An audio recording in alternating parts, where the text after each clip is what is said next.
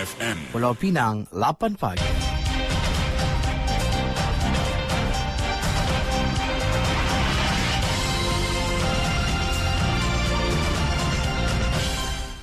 Warta Mutiara bersama saya Zatul Iqma Mohd Noor. Assalamualaikum dan salam Malaysia Madani.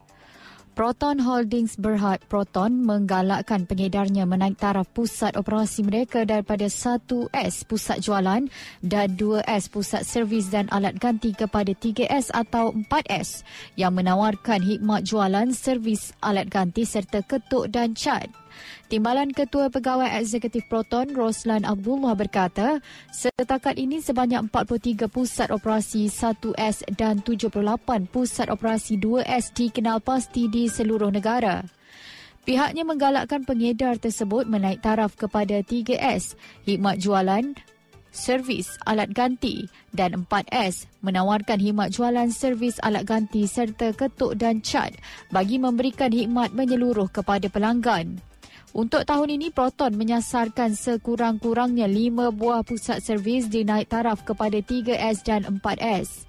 Ketika ini, terdapat 155 cawangan baharu pusat 3S dan 4S dalam rangkaian syarikat pengeluar kereta nasional itu. Beliau berkata demikian kepada media selepas sesi memperkenalkan inisiatif kecemerlangan operasi Proton POED di salah satu pengedar rasminya di pusat operasi Proton di Viva Hill Motor Service Sendirian Berhad dekat Bayan Lepas. Beberapa kaedah atau langkah bagi memastikan kapasiti efektif empangan air hitam yang mengalami penyusutan dirangka bagi memastikan pengguna air tidak terjejas.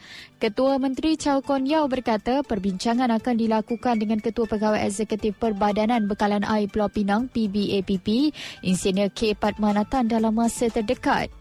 Menurutnya, selain rancangan pembenihan awan dan menjimatkan penggunaan air, terdapat juga kaedah lain dalam menangani situasi berkenaan. Antaranya adalah membuat susun atur semula bekalan air dari loji dan empangan lain untuk menampung empangan air hitam.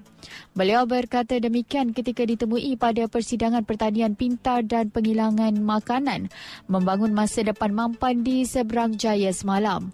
Hadir sama Pengerusi Jawatan Kuasa Agroteknologi Keterjaminan Makanan dan Pembangunan Koperasi Negeri Fahmi Zainul dan Ketua Pegawai Eksekutif Invest Spinning Datuk Low Lilian.